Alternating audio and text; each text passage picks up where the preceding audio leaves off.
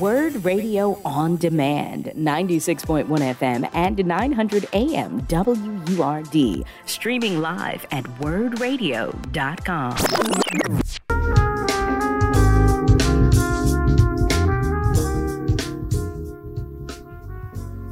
900 AM, 96.1 FM, WURD. Aaron Smith, the rapping professor. We are here. We are live. The 32nd annual African American Children's Book Fair at the Convention Center. Bring the young people down. Bring the children. Feed the minds of the youth to create the leaders of tomorrow. It is a very, very special event. It's, it's a holiday. It's a holiday. It's an educational, inspirational holiday. So if you didn't know what you were going to be doing, or if you had other things you thought you were going to be doing, now you know the plans have changed and you are on your way. And I know there are some young people because you call me up all the time and talk about what the young people need to be doing and what they're not doing. And what they need to be doing today is coming down to the convention center and you can play a part in that and make sure you can change a life today, change a mind today, change a community today, change a nation and change the world. Future leaders are readers. 32nd annual African American Children's Book Fair. I am the rapping professor and I am here. It says here, Philly born Philly bread. I want to make sure I get that right. Is, is that is that the case? Absolutely. Is that the case? Okay, okay. I can't I can't play with that now. Mansion.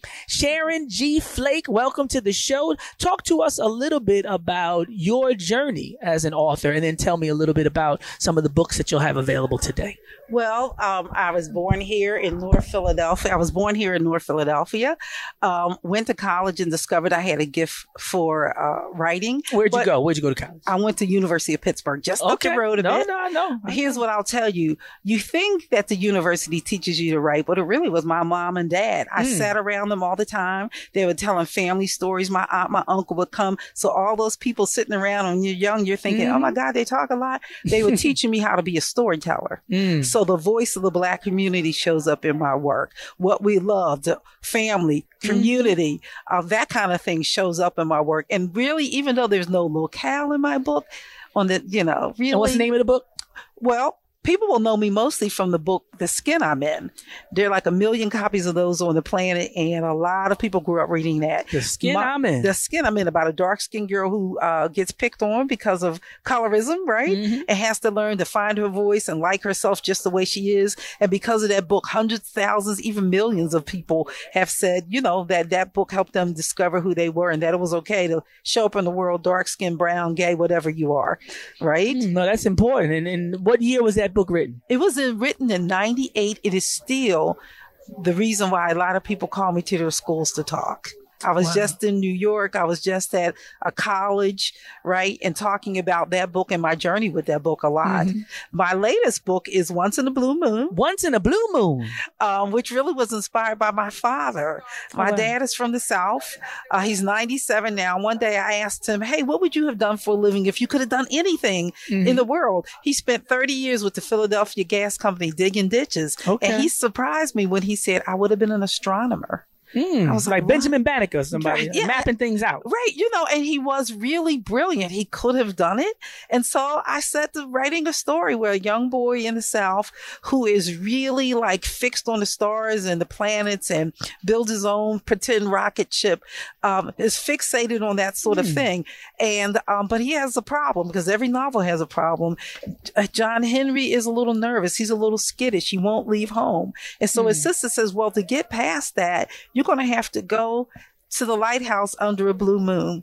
And so what my father taught me about what school was like for him, what his community looked like that, I sort of embedded all of that in there.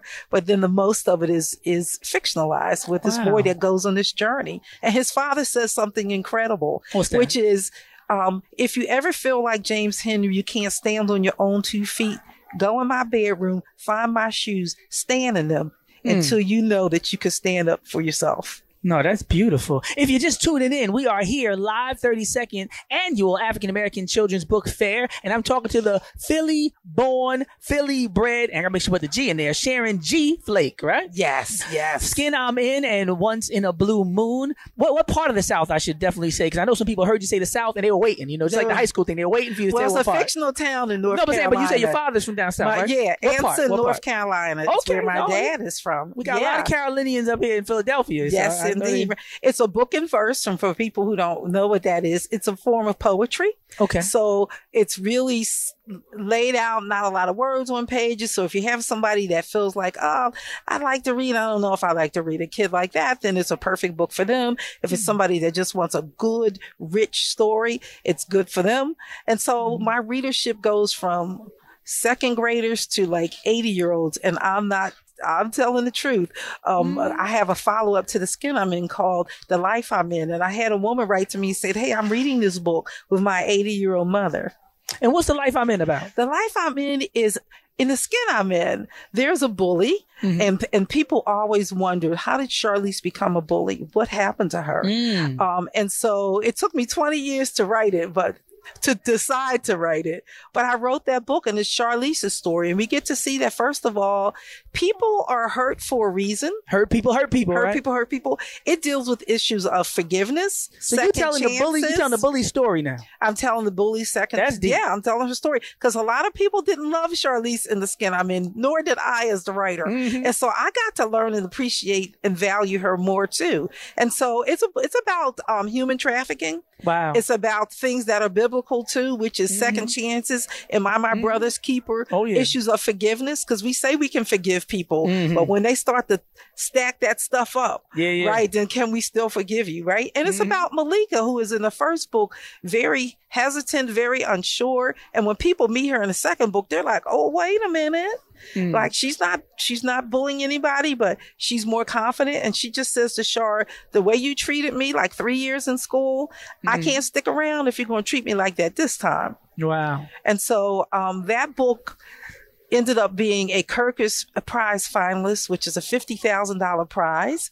I was one of six finalists out of uh, 10,000 books that they read. Wow. And so God has been good. Philly's been good. All the time all the now, time. One thing that I thought about when you were talking about listening to your family, when people find these voices, like you said, when people create characters, they usually do have these inspirations, right? It's not just their voice; it's this collection of voices that they've heard throughout their lives. Well, I think I think writers have their own distinct voice, and it's not like to me you sit down. Sometimes when you're starting out young, mm-hmm. you will like say, okay, I like Langston Hughes. Let me write like that until mm-hmm. you can mm-hmm. find mm-hmm. your own voice. Mm-hmm. And it's hard to tell people how do you do that. You just have to write enough and you develop it.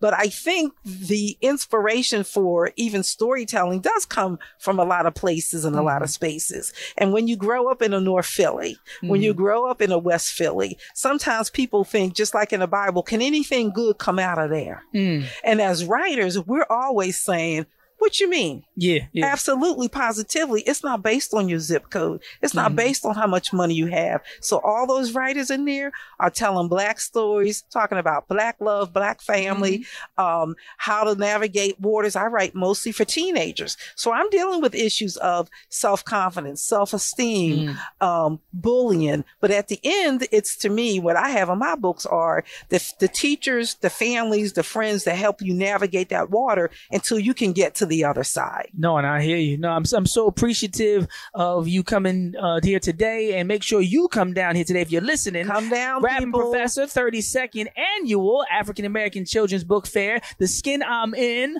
um, The Life I'm In, and Once in a Blue Moon. Will all titles be available today?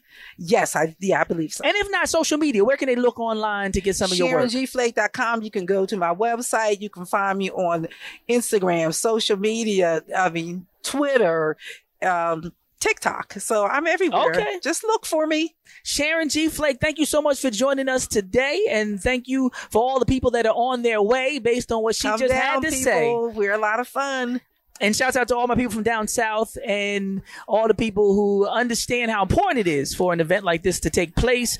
It is of paramount importance for people to be exposed to these kind of events. You know, some people say, well, I don't have a lot of money to buy a bunch of books. I say, even if you're just buying one book, you need to make sure that the young people see us as a community and as a people valuing and prioritizing education. So I want to make sure that people, yes, it is a live event. People, somebody's asking me, is, is, it, is it live? You know, so I want to make sure people oh, know yeah, that here. we are on live. And, and, when we start, we'll start at one o'clock and th- that's when the doors open. Program will start around 115, 120. But we want to make sure that people come on down and, and have a good time, but bring some young people. You know, people, you, you're involved with your community centers, you're involved with your churches, you're involved with the mosque, you're involved with different groups. And we want to make sure that that you have an opportunity to be an an outreach, you know, a leader. So we're gonna switch out real quick, and we got another author on the way. Coming to, I was gonna say the podium, they're gonna come and see the table. Coming to our table, we have the one and only, and I made sure I got your name right because I saw that they had a different in in the in, in the yes, there you go, Jamilah Thompkins Bigelow. Right there, I go, and you can switch out uh, with my sister and have a seat right here, and we're gonna talk uh, to another author. We got a whole bunch of authors. This it's like the um the BET Awards of authors today. You know, you know, you know, BET Awards. We talk to all the different artists and all the singers and the rappers and the writers, but today we're talking to all the authors. So so coming up, you know, right now is the one and only Jamilah Thompkins Bigelow, and oh, she got a whole stack of books. Um, Well, I, have a couple. so I've been, I've been asking people, you know, what is their personal journey in terms of authorship and journalism, and then talk to me a little bit about some of the titles you have, and maybe the connection between the two. Sure. So um, I began um, as an English teacher um, in Philadelphia and a mother who um, didn't see a lot of books um, featuring kids like mine and kids in my community, especially the Black Muslim population.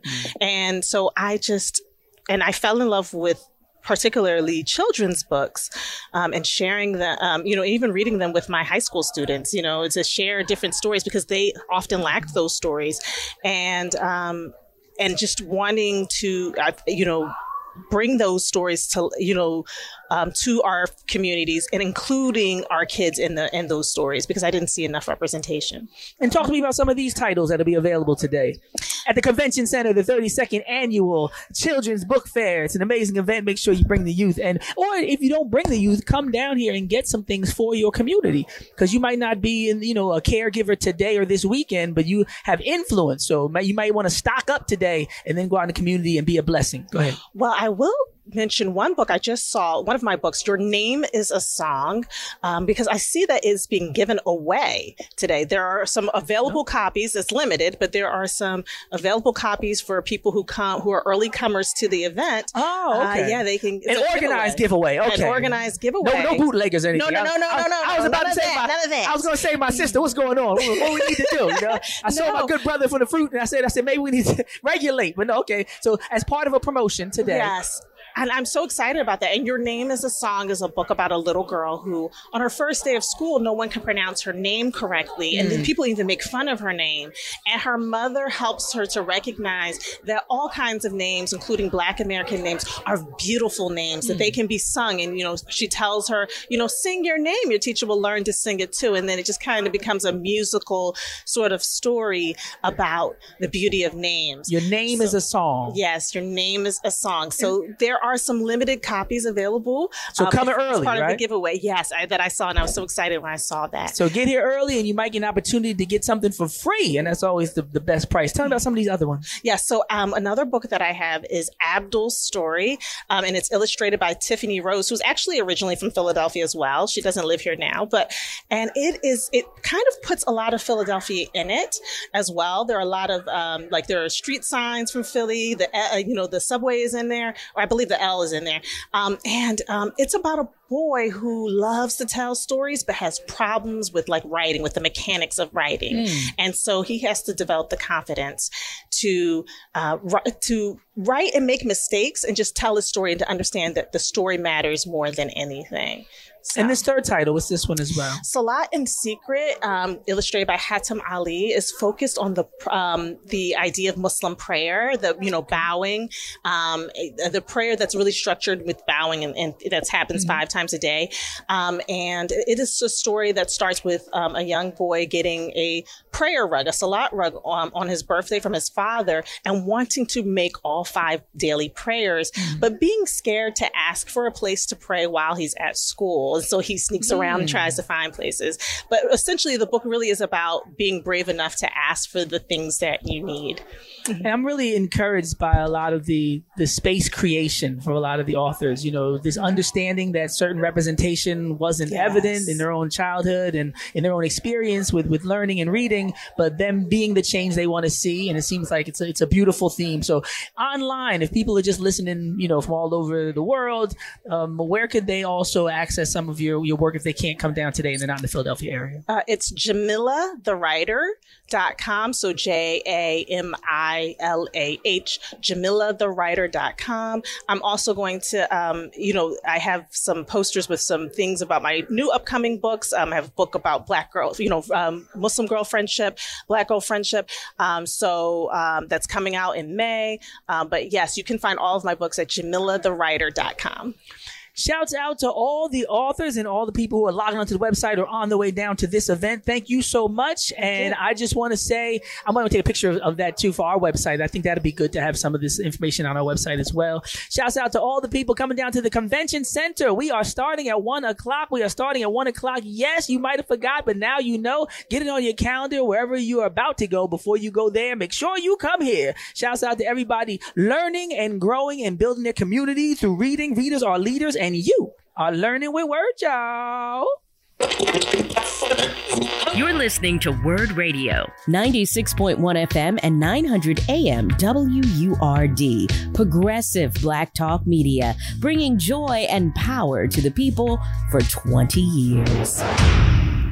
900 AM, 96.1 FM, WURD, Aaron Smith, the rapping professor. We are here for real, for real. The 32nd annual Children's Book Fair at the Convention Center. It is so nice in here, so nice. The weather is always perfect in the Convention Center, if you didn't know. So whether it's raining or windy or it's just a beautiful, sunny, brisk day like today, the weather is always, yes, it's always sunny in Philadelphia. That's what I'd say. But it's always beautiful in the Convention Center. And even more beautiful today because the community is here. When I say the community, not just us as folk, I'm saying the learned community, the, the ones who, who, who train the next generation of leaders, making them better readers. And at this time, Sharee Miller, one of those great scholars is here. Outstanding graphic novel nominee of the 55th NAACP Image Awards. Light Flex, I just did that for you. But shouts out to you and tell us a little bit about some of the titles that will be available today and also a little bit about your own journey. Because especially for young people, I like people to know how people become or became authors. Of course, yes. So I'm an author and an illustrator. So I Oh. write and draw. Um, my graphic novel is called Curl Friends. It'll be, be available today. Um, it is a Curl Friends. Yes, it's the first in a series that's about four black girls, and each book will be told from each girl's perspective. I'm very excited about this. And this is all trademarks, right? that, that is a very catchy title. Yes, I did. And I could it. see the haters coming for it. they, they do that. They do that. No, that's nice. Curl Friends. It's memorable. Tell, tell me a little more. Um, this is my first graphic novel, so I'm mostly known for my picture books. So I've done "Don't Touch My Hair," "Princess Hair," um, "Michelle's Garden," the "How the First Lady Planted Seeds of Change." Um, but the one that I'm promoting the most today is my graphic novel since it just came out. It's for older readers, so I'm excited to be able to grow with my readers. When my picture books first came out, I got a lot of attention, so I'm glad to be able to engage them as they're getting older as well. I was just looking up something because I was wondering if you were in contact with a sister named Adjoa. She works with the White House and the Crown Act. Oh no. Uh, well, that's a great contact. So shouts out to Sister Adjoa. I am going to give the sister the connection because a book like this and some initiatives like that, you know, they're going all over the country pushing for the legislation piece. And I think they need, you know, things like this, especially when it comes to the younger generation and future young voters, right? I think it's really important for people to, to understand the, the value of acknowledging people's full humanity, right? Yes. So, so please, you know, when we wrap up, I want to make sure you have that, that context. I think the, you know, the right sisters, you know, changing the world together will be impactful. What other titles do you have available today aside from Curl Friends? Um, I also have Don't Touch My Hair, which is the story of a little girl who is dealing with a lot of people wanting to touch her hair without her permission. Um, it's a great story about personal boundaries, consent, but of course, bodily autonomy. And You, you went there basically. Yeah. so, so somebody needs to write a book about it, and I'm glad you did. Right? Yes. No, that's important. and Princess Hair, which is a celebration of the beauty and diversity of natural hair. Um, I created this during my own journey, rediscovering my natural hair after chemically straightening it for most of my adult life. Um, and in college, I saw the natural hair movement and very inspired by all the different hairstyles. And I thought, oh, if I saw all these hairstyles in one place when I was growing up, maybe I wouldn't have wanted hmm. to change my hair when I was younger. Now, what college is it? You can't just say college. oh yes, I went to Pratt Institute Okay, in. Brooklyn, New York. And It's an art somebody's right now in their car like, that's what's up, Pratt. You know, you got to make sure you represent there. So shout, shouts out to Pratt. Now, the last, the I will say last draw, but the last moment was you just being in this space, seeing this, and then you did you know at that moment that you were going to make that change, or did you just think to yourself how it might have impacted you as a young person seeing all this natural hair? I think it just came on all at once. I'd been seeing it for a while. I knew people who were, you know, transitioning their hair back natural, and I I think there was one day where I was like, I don't even know what the texture of my hair feels like when it mm. grows out of my head. It's been that long, you're saying? Yeah, Wow. since fifth grade. Yeah. And it's interesting because a lot of times the parents do it just as a matter of course. I, I mm-hmm. don't, you know, I don't see a lot of parents really considering all of these variables when they make these decisions for their children. So I think it is valuable for the children to understand that these are even options. Yeah. Because there are some people who, like you say, have never. They might be 70 and 80 years old and they have never had their hair in this natural state for more than, you know, a half hour or so. And even then, not natural as we're describing it. So, breaking generational cycles. I won't say curses, you know, I don't want Yeah. anybody in the salon to come for me, but generational cycles is what I'm saying, you know, but to have options and especially when it's the way that your hair grows naturally out of your head, right? It seems counterintuitive for that not to be at least an option, but Yeah. for so many young ladies and men, you know, there's a few men that have similar self-hatred issues, even though they can't manifest it as much through changing their hairstyle. But they do have a certain resistance, you know, to their natural state, which is unfortunate. Yeah. But we have books today to help to to deconstruct, right? That's what we're doing. We're deconstructing and rebuilding. Yeah. Start And- conversations. And, and where can we look online? Because a lot of people listening from far away, they might not be able to make it today, but they, they might love these titles and these these themes. Where can they get some of your work? My books are available wherever books are sold. Um, Barnes and Noble, Amazon, your local bookstore. Bookshop.org is a great place to purchase books, and you can buy from independent bookstores and have them sent directly to you.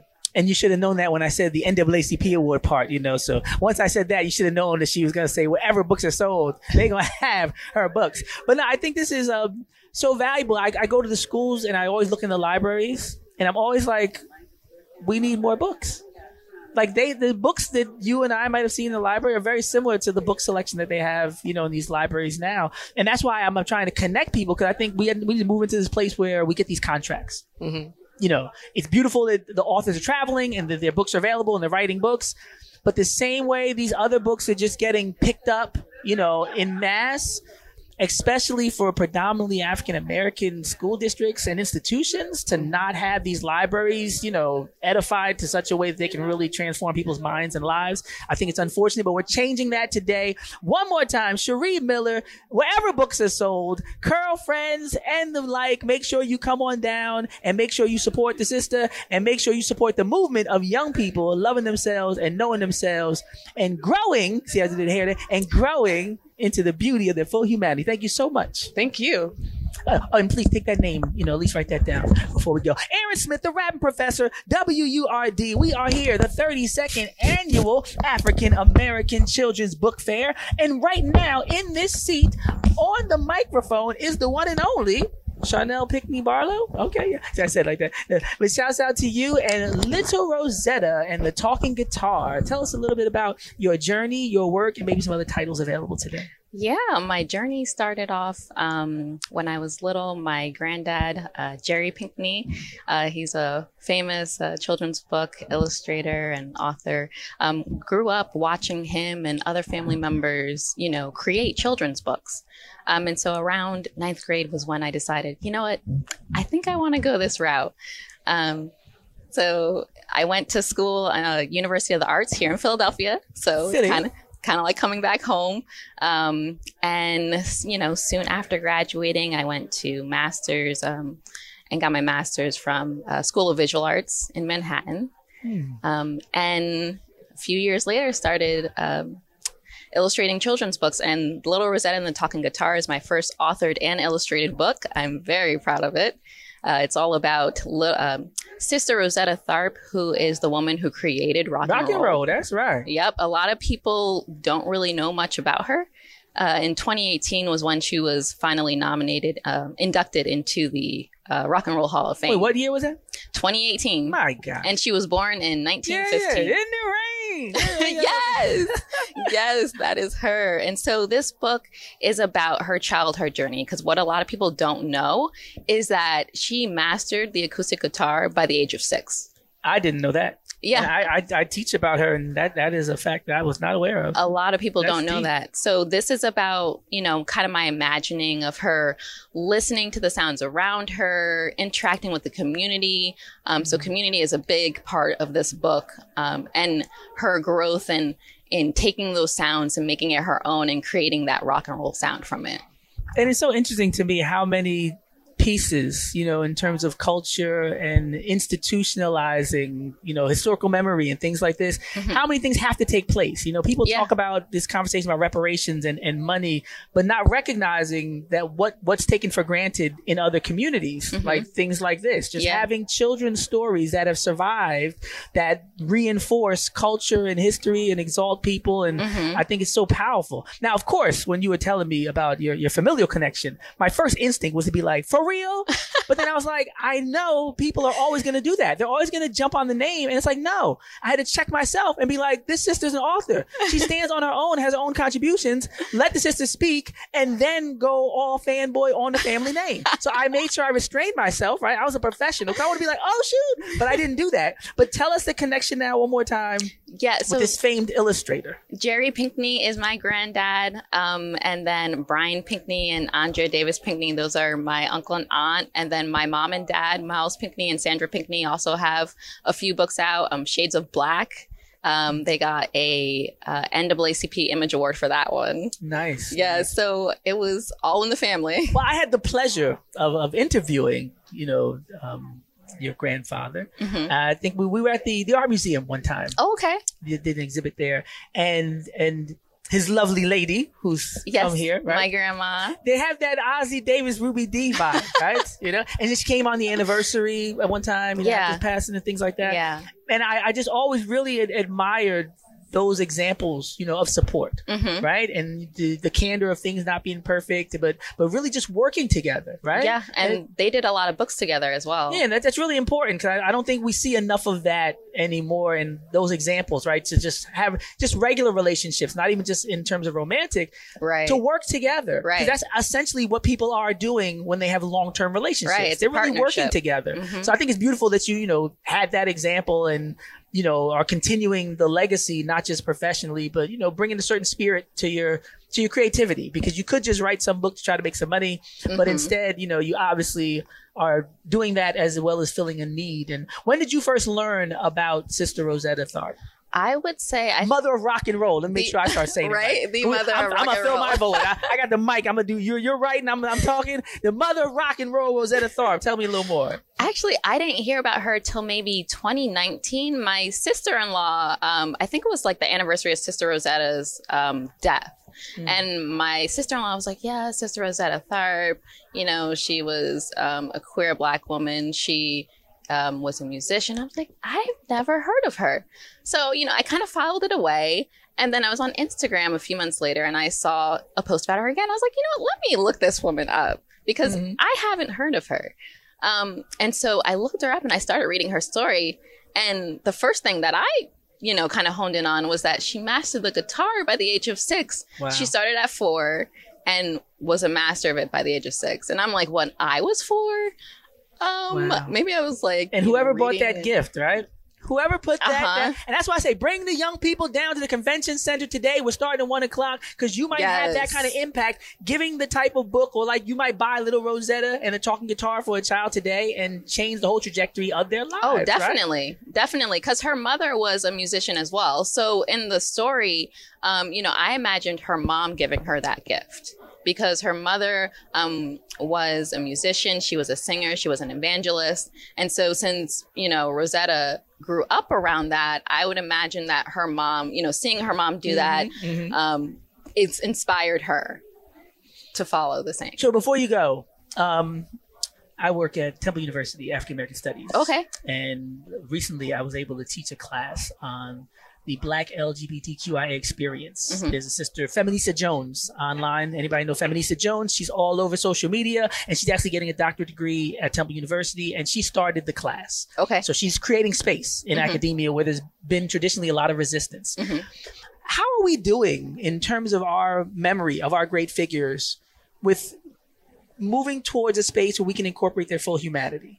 Mhm. Because it seems like there's a lot of times where we know people but don't know things about people. Right. And this whole trying to I don't know, commodify people's existence in a way that makes us more comfortable as opposed to who they actually were Mhm. seems to still be a struggle. Yeah. Where it's like, you know, we'll talk about movements, we'll talk about people, but it's like not that part of their lives Right. where it might be a central part of their life in terms of like who they loved or how they identified. How are we doing or what do we need to do better? Because I still, even working in the academy, there's a lot of places where there seems to be room for improvement. Yeah, I think it's about keeping their stories alive and keeping the full story, right? Not just bits and pieces. Because, especially with Sister Rosetta Tharpe, a lot of the bits and pieces are just, you know, of her later life. Um, so that's why I chose this piece of her earlier life that a lot of people don't know. Um, and Sister Rosetta Tharpe was a huge figure, right? She loved Oh, yeah. to sing. She was like, you can see her her videos on YouTube still, mm-hmm. Um, and just the way she captured the audience. She would wear like colorful wigs and dress up. Like she was a big personality. Before Little Kim, they thought it, they thought it all started with Little Kim. know, so- Exactly. so the colorful wigs go way back, way, back. Way We, back. We've been doing this. no, this is a beauty. And online, where can people get the work? I want to make sure I shout out all the people who are listening that might not be in the Philadelphia area, Mm-hmm. who might hear the title and want to learn more about your work or your family's work. Where can we, we log log on to, to find more? Yeah, so you can find more of my work on callmechartreuse.com. Um, I'm also on Instagram at callmechartreuse. Um, and so to that- spell that real quick? So it's C A L L M E C H A R T R E U S E com. I got us, you know, because I know shout out to my AAR peeps out there, and they always say, "Professor, you're talking too fast," and, and I didn't get that, so, so I, I went, I made it, I rewound it like a good DJ. So, Little Rosetta and the talking guitar, the legacy continues. You know, the Pinkney legacy lives on. You know, in, in a beautiful way with these new contributions. Charnelle Pinkney Barlow, make sure I put the Barlow on it, put the respect on the name. But thank you so much, pleasure to meet you, and Thank you. it's just been a joy, you know, just just to be able to interact with your family over the years, and I'm just proud to see that you're, you know, doing so well. Thank and I'm you. sure Grandpa's smiling down. He you know, sure like, is. crank them books out, girl. I, I, I know he's loving it. I so. am. Blessings. Thank you. Thank you. And we are here, and you could be blessed when you get down to the convention center and you can take part in the 32nd annual African American Children's Book Fair. I am the rapping professor, Aaron Smith, and shout out to TD Bank, one of our loved, trusted sponsors. Got to secure the bag to secure the event. So shouts out to everybody from TD Bank, America's most convenient bank. And you know, I'm all about convenience. That's why I appreciated that we have a table that's right by the entrance. So when you come in, there's a couple other tables, but then you get to the good part and it's WRD. So when you line up for the event, make sure that you wave and show some love to the to the whole WRT WRT WRD team that is here. And if you weren't on your way before, I know you are now. At least come to pick up some books for some young people if you don't bring the young people down yourself. 32nd annual African American Children's Book Fair, rapping professor WURD, and you are learning with word, y'all. It's too black, which means it's too strong. We're celebrating Black influence and Black excellence worldwide on the home of progressive Black Talk Media, WURD. 900 AM, 96.1 FM, WURD. Aaron Smith, the Rapping Professor. We are here at the 32nd annual African American Children's Book Fair. You don't have to be African American to enter, of course, but it just centers around the African American experience and some wonderful authors and also some wonderful sponsors and partners help to make this event possible. At this time, Dr. Kia Branson Davis, I was gonna say in the building. Everybody's in the building. It's the convention center. The building is like 15 blocks. So you gotta be out in the neighborhood to not be in the building. But welcome to the program. Tell us a little bit about all the wonderful things that PECO is doing, not just to keep the lights on, but also to partner with events like this and, you know, make things happen. Absolutely. Um, first of all, it is an absolute per- pleasure to be here. PECO has been a longtime sponsor of the African American Children's Book Fair. Um, Vanessa Loy Scambati is a force. um, in what she's doing and what she has been doing for the last 32 years in promoting literacy among children um, in the African American community by promoting authors, African American authors, and African American illustrators. Um, this is one of my favorite events as the corporate contributions manager um, at PECO. Um, and it's just an absolute joy to see the faces of the children when they get their books mm. and to see them hug their books and value and cherish their books um, versus, you know, with their heads in screens. Mm-hmm. Um, the tactile um, uh, interaction that they have with books versus, you know, scrolling mm on a computer screen is, um, it's just magical. So um, just to be here um, as one of the sp- one of the sponsors to support um, making sure that happens um, is is just um, an absolute joy. So. And that's interesting you say that because being a, a, representative for an, an, energy, you know, creating company, mm-hmm. to just share that understanding that there's still, you know, that significant value mm-hmm. that comes from that more analog aspect of Absolutely. engaging information. I, I, think it's powerful. And a lot of people don't see a difference. But like you said, there is a difference. There's a difference. There's a difference. Thumbing through pages, right? Absolutely, absolutely. You know, it and that's that's one thing that I love about this particular event is that it is focused on the books. Mm-hmm. Um, if you look around, you don't see a computer screen anywhere. You don't mm. see any promotions for online books and apps and all of that because Vanessa is really adamant about making sure that this is focused on books and that children learn how to cherish those books, learn how to value those books, learn what's in those books, um, and have that kind of interaction with that book in their hand.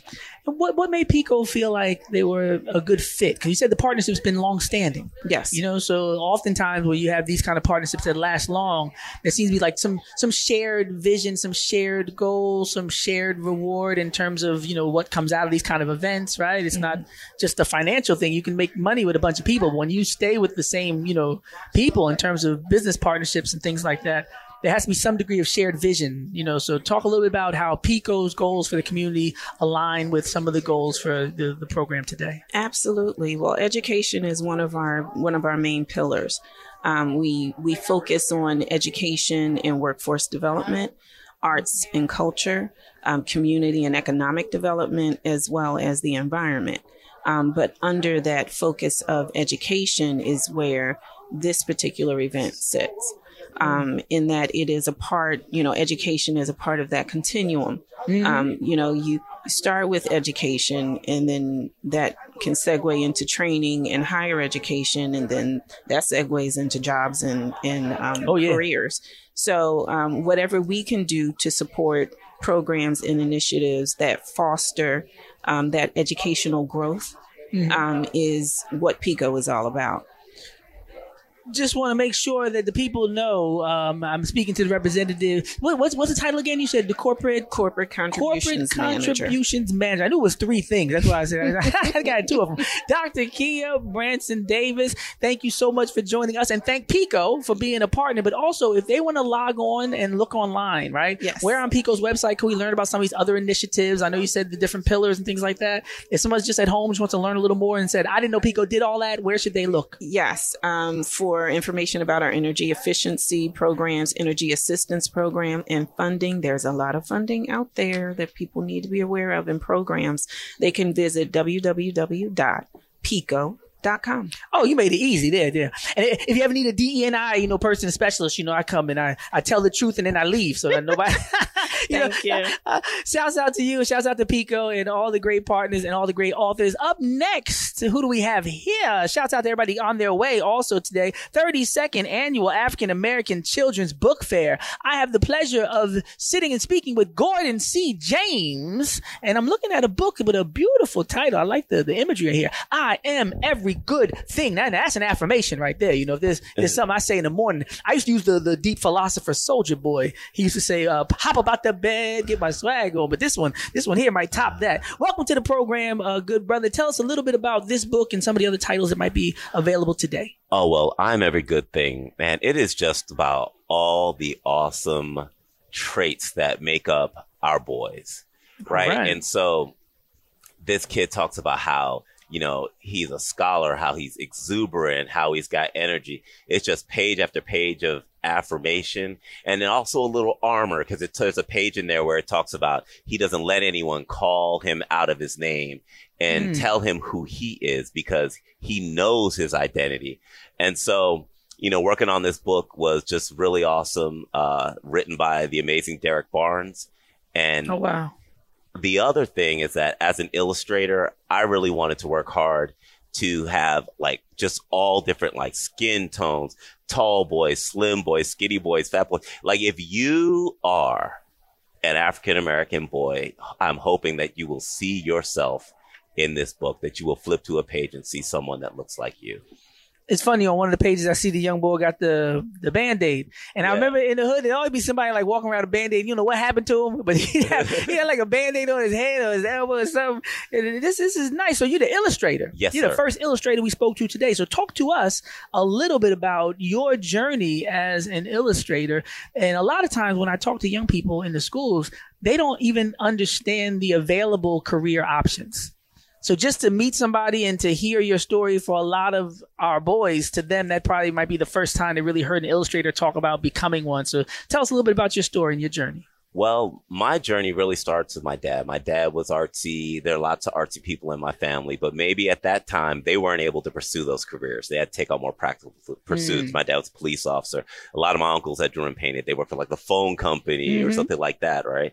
So this was the generation where we got to do those things because of the work that our my dad and my uncles put in. You know, Mhm. we get to go into the arts. And so I, I take it as a great responsibility that I have the opportunity to do it. And so I work really hard at it and I try to give kids like museum worthy art 17 to 24 pieces at a time in children's book form. Wow. And talk to me about some of the other titles available today also that, that you've illustrated. Well, I illustrated a Crown and Ode to the Fresh Cut, also by Derrick Barnes, and it may well be the most decorated children's book of all time. Yeah, I was going to say everybody knows this one, or they, they probably should. And if you don't, be on your way today to the convention center. You can get Yeah. your copy, Crown and Ode to the Fresh Cut. And talk to us a little bit about this And book. boy, it's just about a young man who gets a haircut and just how good that haircut makes you feel. We all know what it's like. Step Nothing like that it. barber's chair. yeah, you just feel like a new man. And so that's what that's about. It's about that um that transformation that goes through and how you feel like you could just conquer the world. Can we wait? Let me let me talk a little bit about this. this how how beautiful this is because a lot of times people who don't have the cultural sensitivity, they'll propose solutions for communities without understanding what's transformative and of value in those communities. Because, like you just said, you were talking about the feeling of having a fresh cut. I started smiling and glowing. You started smiling. We were just Yeah. reminiscing. You'll hear people say, "I want to address the issues with the young men in the community." I said, "You ain't got no barbers with you." Look, let me tell you this. Let me tell you this. And that barbershop that's in that book, it is an actual barbershop. It is the barbershop I take my son to. I happen to be bald, but it's the barbershop I take my son to. Heads Up Barbershop in uh Okay, in shouts out to Heads Up. And uh, shout out to Mr. Reggie, who's been cutting my son's hair forever, who led us into his barbershop to take the reference photos for this book. So if it feels authentic, if it feels like your hometown barbershop, it's because it's my hometown. Because it is. Online, before we go to commercial break, where can they get more of your work online for those that aren't able to come down today? They can get they can see my stuff at gordoncjames.com. Gordon C. Gordon C. James. James Fine Art on Instagram. And really, if you just Google my name, Gordon C. James, it'll all come up. That is amazing that a lot of people don't understand that we are the first generation who have had this degree of opportunity. I, I actually had an uncle that wanted to be a pilot that worked at the post office and a grandmother that wanted to be a designer. And they told her that we don't hire colored girls. So we are literally the first generation that have had this level of opportunity. And it's beautiful to see people like yourself taking full advantage and you know, helping the next generation of young leaders and readers to be just as great or to take it even further. And Barbers for Peace. That's my initiative I'm starting now. Barbers for Peace. Next time you see a conflict in the streets, just think Barbers for Peace because nobody acts like that when they got a fresh cut. They all act different, you know. they wouldn't be as violent and angry if they was okay. Uh, you are learning with word, y'all. We are the home of progressive black talk media. This is WURD 900 AM and 96.1 FM, Philadelphia.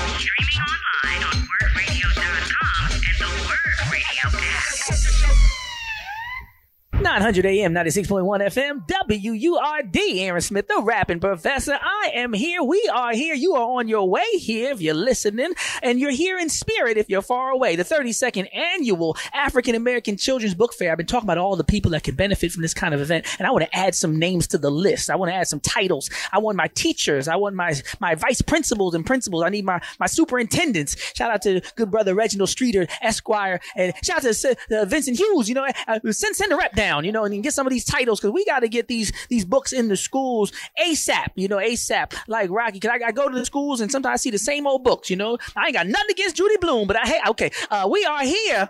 You are special. Um, shout out to you know the, the good sister. How do I say this correctly? Put some respect on your name, like Birdman says. Dawn Shavu. Dawn Shavu. See, see, I, I didn't play myself. I would have jumped out there and, and gave it a try, but we don't have time for that. Tell me a little bit about this title. You are special, and how the book came to be. Yes, thank you so much. I'm so excited to be here. So you are special is a is a labor of love. Um, I am a parent of two uh, African American boys who I'm raising with my husband, and my my son, my eldest son, was watching the movie Moana, mm-hmm. um, Disney movie about a character um, who saves her tribe, but she does it with the help of a, a character called Maui, mm-hmm. played by Dwayne the Rock Johnson. And in this movie, Maui shapeshifts from being a human to a bird to mm-hmm. a fish. Mm-hmm. And in this movie, my son sees Maui shapeshift from being a human to a bird and he can fly. And so my husband, my, my son comes to me and says, you know what? I'm not special because I can't fly like Maui. And it was a very low moment mm. for hmm. me as a mother. I'm like, yeah. as much love as we poured into this little child. Yeah, what's happening? Tell me, right. What's Where's he getting his messaging from? Right.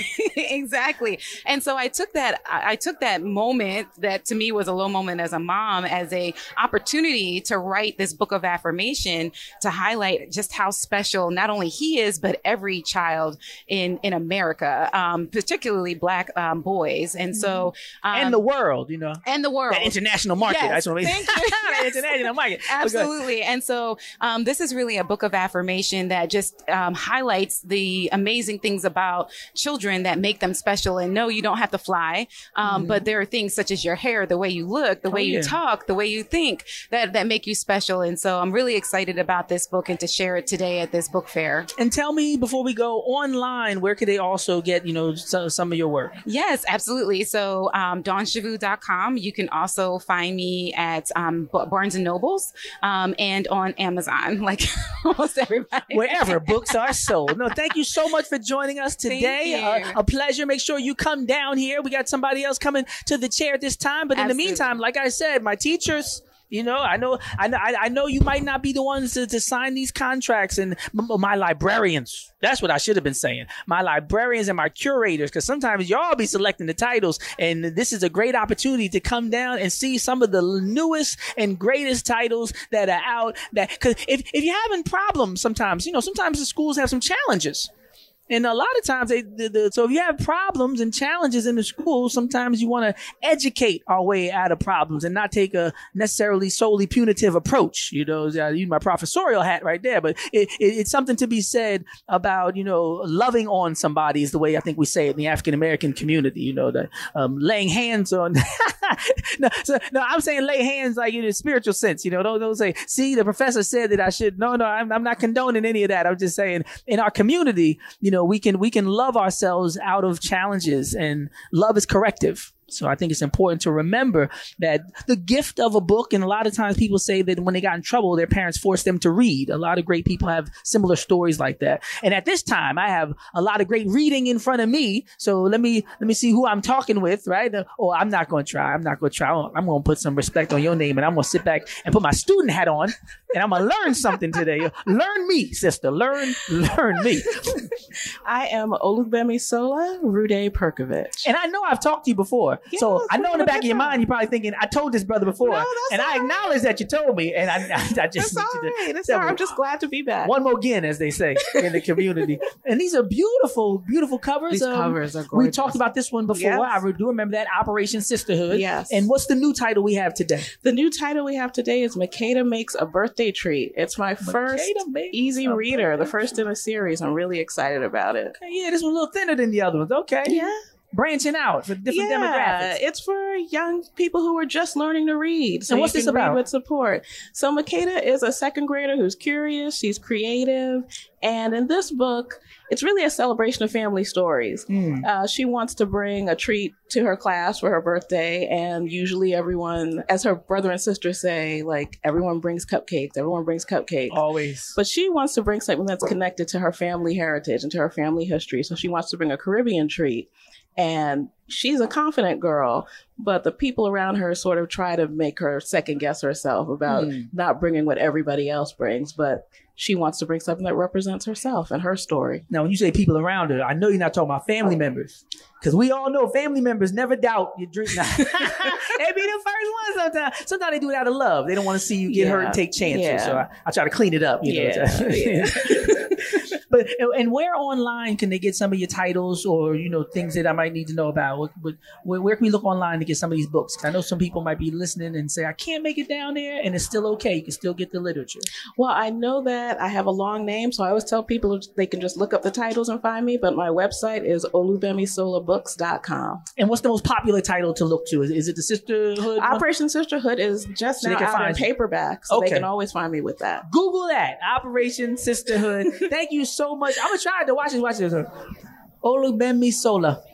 Perfect. No, no, no, no, no. I got, I got degrees for a reason. Now it's about knowing. It's about knowing your role. When it's time to be a student, you just be quiet and listen, and you learn something. So thank you so much for joining me Thank today. you. It's great And to it- be here. It's a pleasure to see you again. you Yes, know. thank you. You never want to meet people and and then forget that you met them. Ain't nothing like that when you. I think Drake had a line about that where you you want to say remember, and then they might not remember, so you act like you don't know them either, and yeah, because they don't remember meeting you the first time, so you just pretend you don't know them either. It's it's uh at this time we have the one and only right the the the, the renowned Renee Watson. You see, uh, I, see, I, I I went and tried that one. You know, I, I figured I was safe with that one. Renee Watson, and the book is called Maya Song. I was talking earlier to an author, mm-hmm. and I was talking about all the space still needed for us to fill hmm. as writers, illustrators, authors. Right? There's so many stories that might have been told in a movie or a documentary. Right. But in other cultures, all these bases are being covered, all these boxes are being checked. So there's so many topics and stories that are not available in children's literature, at least from our perspective. Because sometimes when you do find a book, we didn't write it. Right. Right, So I'm so pleased to see this this beautiful cover in this book. So tell me a little bit about Maya's song and anything else you want to share in terms of what's available today. So Maya's Song is a biography about Maya Angelou, um, illustrated by Brian Collier, who did beautiful, stunning collages for the book. And I wanted to tell this story in a picture book form because we know Maya Angelou as this great poet, Mhm. scholar, activist, but she had a hard childhood. Um, she endured abuse. She moved several times. Um, she was raised by her grandmother. And so I wanted young people to see a book where they might identify with humble beginnings Mhm. and hard beginnings and know that they could still do great, big, giant things and that they could use their voice to change their world like she did. Yeah, she had a heck of a story, right? She really did to lose, to stop speaking for five years, five years, and then become the most prolific writer that we Mm. have um, is really a miracle. And so, yeah, I, I wanted young people to understand that their voices matter and that they don't always have to be the loudest, but they could still use their voice in small and big ways. And I learned recently that she was one of those um, black rosies uh, for the war effort, like um, Oh, yes, Ruby know. right? Yeah, all these African American many women that, that supported the nation during the war that we don't hear about, right? Yeah, they always we talk don't about Rosie the Riveter, but there was so many African American women that, that participated, including Maya Angelou, and I thought that was just amazing. You know, the people have all these different, like I said, all these different hats that they wear throughout their lives, and all these different stories that exist simultaneously. Yep. And then Black Girl, Your Atlas is here. It's a poetry collection for older um, folks, um, teenagers, hopefully adults will read it too. And it's a collection of poems that celebrate Black girlhood, sisterhood, um, and my kind of love letter to Black girls. It's a nice title. Where'd you Thank come up with that? It's the title of one of the poems, and it just talks about how Black women hold us down, help us find the way, carry the weight of the world on our shoulders, um, and not just survive but thrive. And that um, that we've we've led movements, and that we are still leading um, this nation, this country. We're healing, and you know, being there for others. So that's um, kind of the spirit of the whole book. The renowned. I don't know why I kept saying that. Uh, uh, Renee Watson, thank you so much. And online, where could they find some of your work? ReneeWatson.net has all my books.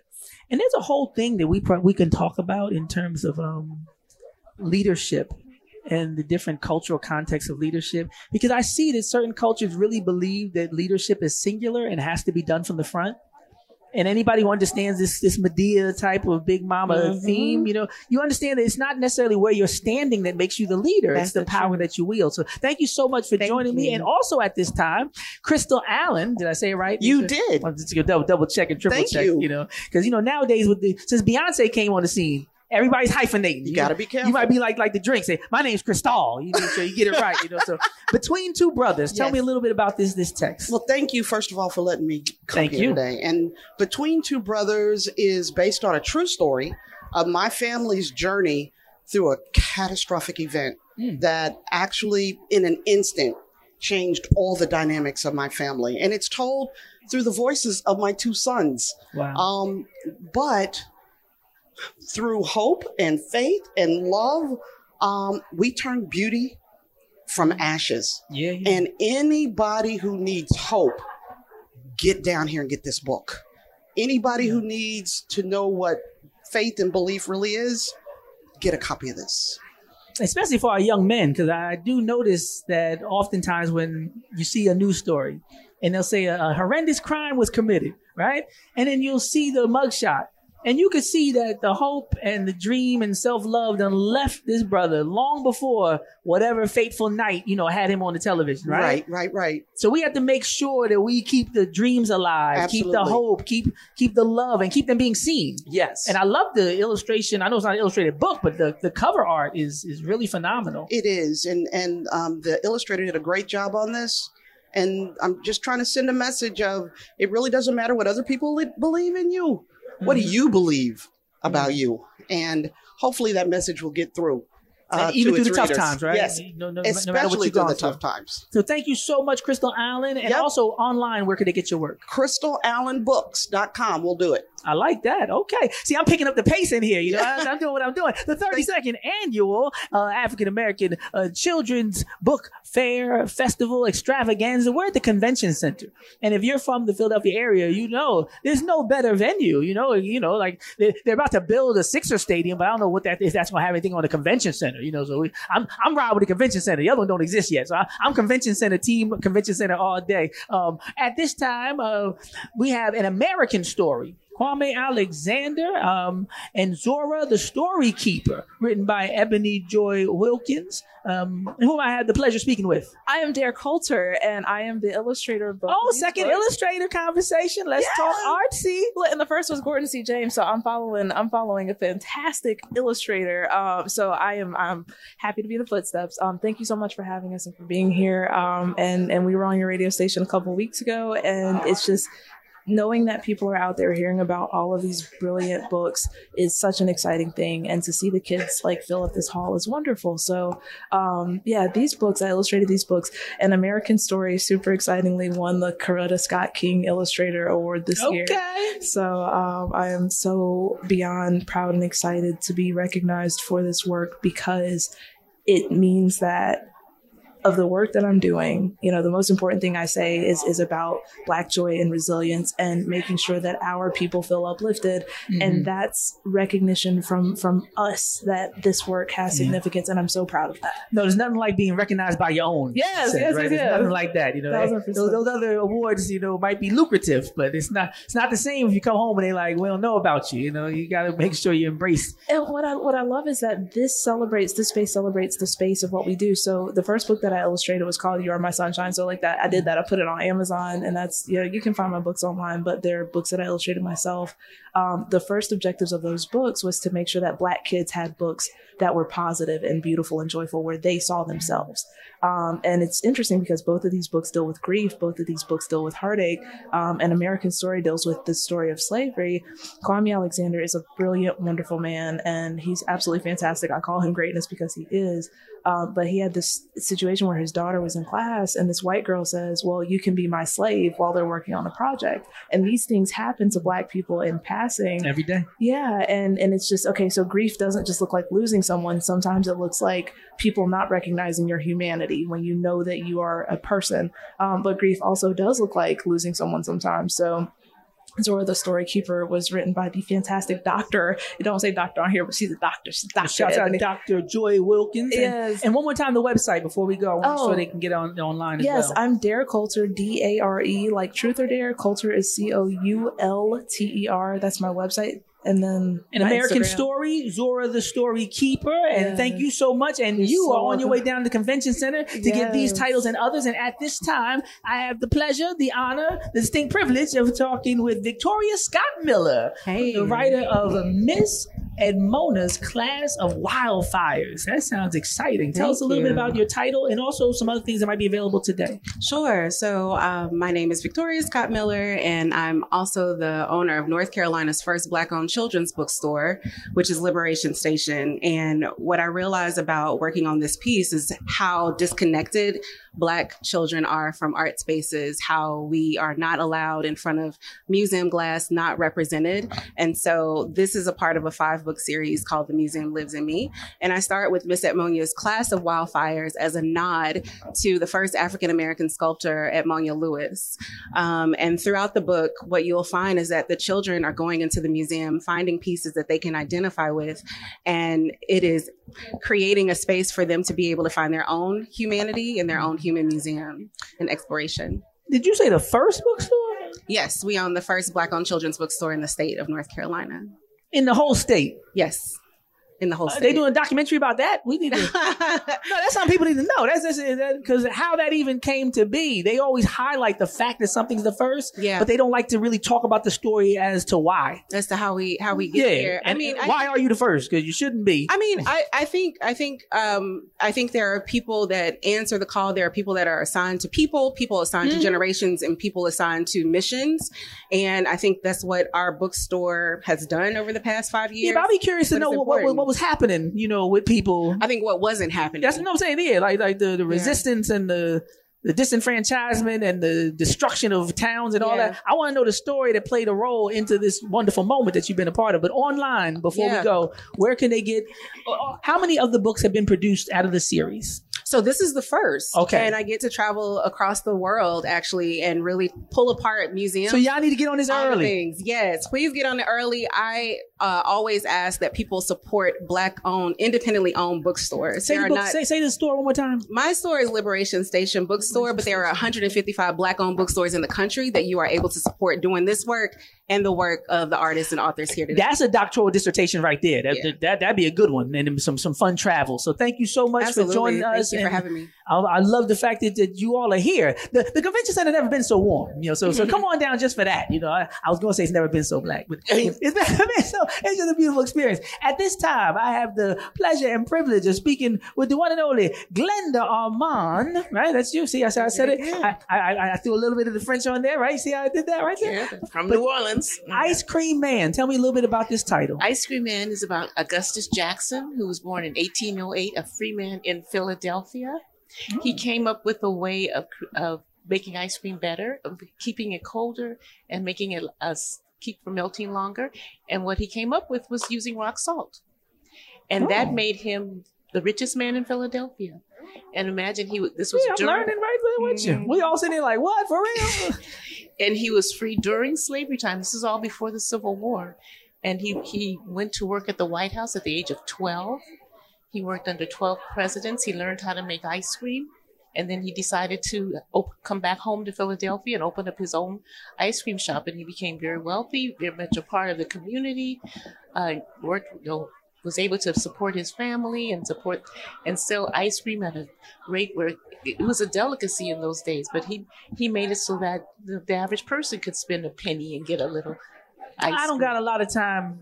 I got so many questions, but I will ask this: um, Where did you first come in contact with the information that inspired this book? There's not much information. Um, my co-author was uh, one was loves ice cream, and she decided to look up ice cream, and the, Augustus Jackson's name kept coming up, And so she brought the idea to um, our editor, and they asked me to write the book. I've written many books, and she was new to the to the, uh, The process, right? to the process. So we wrote it together, and um, we, there's just a few newspaper articles from the time. There's no books about him. And there's a book called um, the, the President's Kitchen Cabinet, and it's about the black help that um, the black people who worked in the in the kitchen in the White House.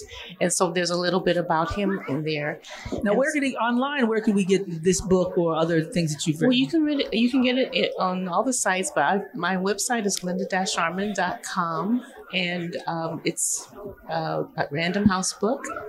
You can get Ice Cream Man. Now, thank you so much for being here, and thank you, you know, so much for doing the, the research and the work to fill these voids. You know? Thank Um, you. And at this time, I have the privilege and the honor and the distinct pleasure. I say that because I gotta take time to find the name on the book. You know, there's a little behind the scenes thing of that, a little stall tactic. No, okay. Um, you're the illustrator. We got all the illustrators here today.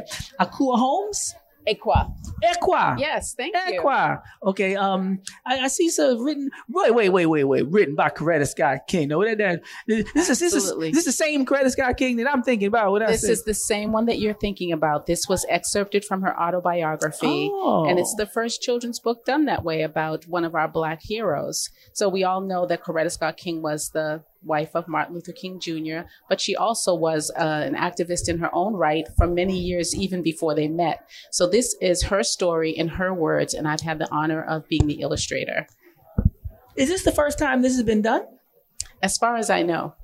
Oh, because I know for a fact people are you know good at stealing our stuff. so you might need to coin the phrase, and you know, but seriously, because I've never heard of this technique, right? And you know, in the academy, we talk so much about methodologies and techniques that I think that's just a, a very interesting way of interpreting history, especially for a younger generation. So the book is called Coretta, the autobiography of Mrs. Coretta Scott King. Um, what other titles do they have available today, or that you've illustrated? I've illustrated. I work with uh, Renee Watson, who you spoke with earlier, on her book of poetry, "Black Girl, You Are Atlas,", Atlas, which is an amazing Mhm, uh, compilation of her poems and my artwork. So I'm really excited to see that coming out as well. I wish I could talk to all y'all so much longer, but we have a million people to speak with today, and we have millions more on the way. But thank you so much. Look out for the title, uh, the Coretta autobiography, based on her own words, right? Of course, that's the autobiographical component. But Aaron Smith, the Rapping Professor, I am here at the 32nd Annual African American Children's Fair. You hear the hustle and the bustle in the background. That's because it's popping, and you need to get down here and do some good, healthy mind feeding shopping. Rap Professor, see I did there? I made it rhyme by accident. I'm poet, I know it. Um, this is where you need to be today. And if you are not here, send somebody down with a list. The same way you do for DoorDash, and when somebody going to, you know, to the restaurant you want to go to, and you don't want to get out of bed, you say, "Well, can you bring me back this? Can you bring me that?" Well, now is your chance to say, "Can you bring me back a few books?" Right? So this is your opportunity. We need to start a book dash. That's what that's that's what it is. A book dash. You just, I'm, I'm giving ideas today, million dollar ideas. Somebody gonna get rich, you know, off of this one here. Uh, my block looks like. I'm here with a writer. Yes. Okay, okay. No offense to my illustrators. I know y'all, y'all in the building, but Janelle Harper has written this book, My Block Looks Like. Tell me a little bit about about this work. My Block Looks Like is a love letter to the Bronx, where I was born and raised. And it highlights all the amazing things in this New York City borough. So you're going to see the Icy Man, bodegas, subways, and of course, we pay homage to the birthplace of hip hop. Hip hop. Tell me a little bit more about this hip hop thing. Okay, so for those of you who have been following, hip hop celebrated its 50th birthday in August of 2023. And so the amazing illustrator, Frank Morrison, he's also a graffiti artist. So you're going to see elements of hip hop throughout the book, as well as lots of graffiti. Oh, okay. Now that's a beautiful thing. I want to make sure that people can also get online. You know, the the same text. If you're not on your way already and getting ready to come to the convention center, I want to make sure that you can also get a copy, get your copy of My Block Looks Like. Where do they look online to get some of this work? So you can find me at JanelleHarperAuthor.com, and my socials are at BX Storyteller. I want to take a quick break and come back in a, a few moments. We're here at the convention center for the 32nd annual Children's Book Fair. Make sure sure that you come down and be on your way. Aaron Smith, the rapping professor, with a whole nation of authors and illustrators. And you are learning with word, y'all. You're listening to Word Radio, 96.1 FM and 900 AM WURD. Progressive Black Talk Media, bringing joy and power to the people for 20 years. Power to the people. I heard that part. 900 AM, 96.1 FM, WURD. Aaron Smith, the rapping professor. We are here. Where are we? Where you need to be. Coming soon to a convention center near you. It is the 32nd annual African American Children's Book Fair. Shouts out to one of our wonderful partners, TD Bank. Shouts out to PECO Energy. Shouts out to everybody who helped to make this possible. And I see some people with my AAR Peep shirts, and I always say, or ARP. I say my AAR Peeps affectionately because we all gonna get old. So you might as well start showing love early. It's nothing like, you know, coming late to the party and trying to change the way you treat people. So shout- shouts out to all my AR peeps and elders out there who are some of the main people that are going to be suggesting to the young people, you need to go down there and take the children to the book fair, right? Because usually it's auntie and grandma and grandpa that, that understand the value of this stuff because they've, they've lived long enough to know that this is the kind of event that you want your family to be a part of. At this time, I have the pleasure of sitting with Lesa Cline-Ransome and a book that I'm looking at is illustrated by her husband, James E. Ransome. And this is the first time, you know, at least today, that we've had this kind of combination, right? So, Fighting with Love, the legacy of John Lewis. The Exactly. legacy of John Lewis. Yes. Tell us about Yes. it. So this is the story of, uh, of course, the incredible Congressman uh, John Lewis, who was a freedom fighter in the '60s, and um, the story I framed it as it's fighting with love because this is a man who grew up in a home filled with love, but the story is contrasted with the hate that he experienced. But they were never able to take the love that he was imbued with. Um, because he was just filled with love of the Bible, love of people, and he carried that with him as he fought um, for our rights, for civil rights, for equal rights. And this is something that he uh, taught us to fight with nonviolence, and he achieved res- incredible results that we all um, have achieved the benefits of today. Now, that's an interesting theme because a lot of times people talk about the legislative component, the civil rights component. They mm-hmm. want to revisit the, the, the Pettus Bridge incident and things like that, which are very important stories and the good trouble theme. But this whole understanding of the difference between joy and happiness, right? Like Yes. this joy that I have, right? And when you see people who have been through so much but don't look like what they've been through, I think it's a very important testimony for the younger generation who've adopted this whole mindset of this is where I'm from. Right? You Mm-hmm. Yeah. know? And Yes. it's like, well, you haven't been there in 20 years. Maybe you still have this, this same bitterness and this same aggression and, you know, propensity for violence sometimes. I talk to people, you know, who are grown and feel as though something they've been through should dictate and define who they are perpetually. And there are so many great examples of people who didn't let the evil get in them, even if they had to fight their way through it. Yes, and his his his belief was that no child is born in hate, and he did not let exactly he did not let hatred define him. He did not let people take from him what he knew was the essential basis of love, which I think is powerful. There are many ways to fight, and he fought with love. Now, online, where could they also get a copy of, of the book if they can't come down today?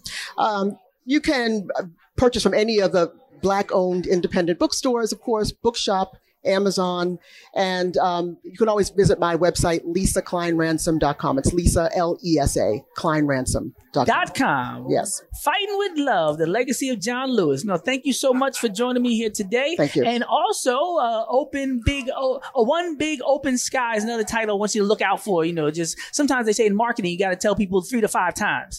so, so they heard me say it, then they get down here and see it. They say, I don't even know where, I, I don't know what is it. Then somebody in line gonna say, give me a copy of that, you know, one big open sky, you know, or, or Harlem at four. Give me a copy of that Harlem at four, right? If I say it four times in the course of the next two minutes, you know, we can reach our quota. But shouts out to you, brother. Tell me a little bit about this book and your participation. This book is called Harlem at Four and tells the great story of my daughter and I. Her name is Harlem, uh, named after the Harlem Renaissance. And when she turns four, she's able to talk about her great trips to the museums and whatnot. But it also tells the story of the great black migration. It tells the story of Philip A. Payton, who was the so called father of Harlem. He bought these two buildings in Harlem at the time in 1904 when blacks didn't even live in Harlem. And those were the first two buildings that blacks live into, could move into rather, which started the great black uh, migration from the south uh, to the north.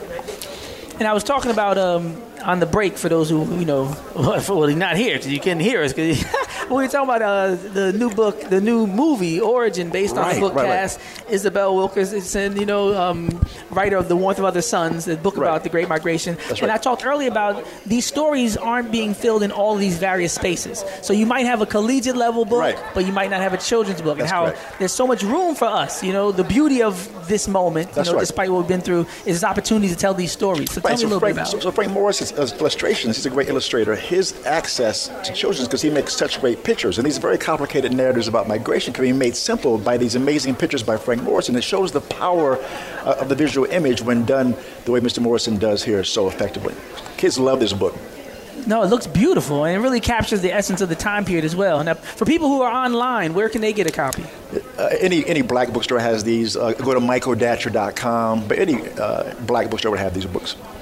And thank you so much for joining me today. And uh, look at me, I'm just back to back. You know, this, this is like the, the, the draft, you know, the NBA draft. And, they, they, and just when you think the action is slowing down, they say, no, no, no, next up, right? Uh, mommy time. Uh, Yep. Monique James Duncan. And you're the author? C'est moi. Okay. Yes. I got you. Uh, tell me. me a little bit about um, Mommy Times. I know I got a lot of moms and dads on the way here today to the convention center, and this might be a, Mm-hmm. a title they'd enjoy reading together. Okay, so this is one day in the life of a mother from the beginning of the day to the end of the day, but it's all through the eyes of her little toddler boy, how he sees his mother day um, happening. So she's a stay at home mother. So why I wrote this book is because I feel like. Uh, um, I felt that we needed a book that was an ode to motherhood an ode to black motherhood specifically. So that's what this book um, is about. Now you have an accent. It sounds like you might be from New Jersey. You know. Uh huh. No, no, darling. I am Caribbean. What part? What part? I'm from Dominica and Barbados. Mommy's from Barbados. Daddy's from Dominica. But I say I'm Dominican, not Dominican Republic. The little, Oh. I got you. No, Okay. no, no, no, no, no. I, I was, I was going to say not the, not the I'm not black Dominican. No, no, no. We are, know- we are. I know, I know. We're, ba- we're blackety black. I know the difference. And proud. I- Yes. I, I, will never forget. I was working in the Fair Hill section of Philadelphia Uh-huh. for the Freedom School of Philadelphia, uh-huh. and we were having a conversation about African Americans and Africans throughout the diaspora. Right, it was an international conversation, and the young man was just so adamant. He wanted me to stop the class, and he wanted to let me know he was not black. And I was like, I, I'm, I'm, I'm sorry. I mean, but you are Oh. darker. yeah, what a shame. Black is so beautiful. I, I, you know, I didn't know what to say because I never. And, and I said, well, and I, I asked, I said, where are you from? He said, yeah, yeah, I'm from the Dominican Republic. You Yeah. know. And then I learned later, uh, you know, this was like a major thing, and uh, the statues and all the. And I said, oh wow, you know, this is a, a conversation that we really need to have as a community and as a family. Right, know. and it's the reason why um, festivals like this are important, and it's the reason why books like this are important. Mm. Because what that gentleman had, what that young man had, was self-hate. Oh yeah. And this is why we write. Yes. So this particular book, really, what it is was um, having the, having dealt with Trayvon Martin and you know the deaths of our young black people. I wanted to write a book that represented black motherhood, and in throughout the book you'll find um, it represents images that where this mother is using her time not as a mommy, not as a nanny, as we Mm. traditionally portray. Not the help. But yes, not the help. But a mother who you see throughout the day is taking care of her children. She's giving her time to her family and to her children. The dad, the dad, like I said, in this particular book, she's a stay-at-home mom, but um, it all just represents motherhood in general, whether outside the home or inside of the home. But uh, this is what we do, and this is the toddler saying to the mother, "Thank you, I see you, and we love you for it." which is very important because we hear a lot about uh, postpartum depression and things like that, and absolutely. being underappreciated because everybody's thinking about Yeah. capital and Yeah. not actually, you know, Mhm. the, the value of the yeah, investment. and even if it's this beautiful, sweet book, we have to understand that it is a form of protest, right? Hmm, because hmm. when we write books that show the love that we have for our children, it's saying to the naysayers, to the people who dehumanize Oh, yeah. us as black people and black mothers, mm-hmm. that guess what? We're not gonna we're not gonna be part of it. And so I wanted to And online, before you go, where, where can they look mm-hmm. online for the book? Well, I mean, it's at Barnes and Noble, it's on Amazon.com, it's at all the um, you know independent bookstores. Wherever books are sold. Wherever books are sold. No, thank you so much. And Thank at you. this time, uh, first thing, first dream. Am I saying it right? Yes, you are. Um, and you're the writer or the illustrator? The author, Crystal Parker. Crystal Parker. Parker. Yes. Tell me a little bit about this book, First Thing, First Dream. Interesting title. Gotcha. First Things First Dream was compiled of journals from my son's journal entry where um, he was 10 years old at the time. He's 13. He's there, Keelan. Um, we, I took his journal entries from 10 to 12. Okay. And when he kind of left private school, the pandemic happened, so he Mhm. did like um, private home learning, homeschool, and then his first day at a new public school, and he has ADHD, so just techniques and coping mechanisms that he used to get through his first day of school to make everything like a smooth process throughout the transition during the pandemic. I thought it was interesting that everybody was talking about how impossible homeschooling was. It was hard. And then the pandemic, before the pandemic, they acted like nobody could do it. Do it. And then we all had to do it for, for Mhm. years. I thought that was really interesting. It's sort of like when they say we don't have any money when you ask for reparations or student debt, you know, repayment. But then when there's a war or something going on, they say, I found some money. Money. I, found, I found some billions, right? Yeah, it can happen. So, So, um, in terms of a, a book like this, right, it's, it's born from such a personal uh, space. What type of child do you think could really benefit from this kind of story? Because I know a lot of people have these, you know, unique stories, and they Unique feel like they don't see themselves, you know, in most books. I think any child can benefit from this book because it gives like coping mechanisms, affirmations, different affirmations she uses every morning. It gives uh, parents resources to help their children that may be having an emotionality disorder or ADHD. Just resources. It gives resources within this book, programs, um, just tips on how to help your child if they do have a disorder or you know a learning disability. And online, where could they get a copy if they're not coming today to the convention center for the 32nd annual Children's Book Fair? Got everywhere. Barnes and Nobles, Amazon.com, Books a Million. It's at the Liberation Station in Raleigh, physical. Oh, okay. The Sankofa bookstore. And it's everywhere. Okay, everywhere shouts out Crystal Parker. And shouts out, young man got the steady hand with that camera. You know, you got a future in that. You know, my, my joint used to be shaky. So, so Yeah, and you can follow him on Instagram. First things first, Dream on Instagram. I am the underscore official underscore Crystal with a K on Instagram. Follow us. First thing, first dream. Come on down and look out for the title. Also, hands. How will you use them? Hands. How will you use them? Uh, Torrey Maldonado. You got it. Uh, no, we talked before, right? We spoke before, yeah. once before, yes. I'm, I'm It's good to see you again. Yeah, trying my best, man. Shouts out to TD Bank, shouts out to PECO, shouts out to WURD, and shouts out to Hands. You can get your copy today. Tell us a little bit about the story. Yeah, um, Hands is a Philly story because Okay. Mm-hmm. Rocky was set in Philly, and it's also a Brooklyn story. Um, I would describe Hands as the Karate Kid meets Creed meets Star Wars Oh, I like meets Spider-Man, Miles Morales. Yeah, yeah, it's like the elevator pitch. You say, ah, you know, you got to connect to something they know. Yeah, you know, I've been teaching for almost 30 years, Hmm. and what I find is that a lot of young people, um, their lives are heavy, but they're given books that add to the heaviness of their lives. So one of the things I try Wow. to do is I try to write light so it feels right. And so this book is 125 pages, and a lot of young people say it feels like a movie Mm. and that it reads like a roller coaster.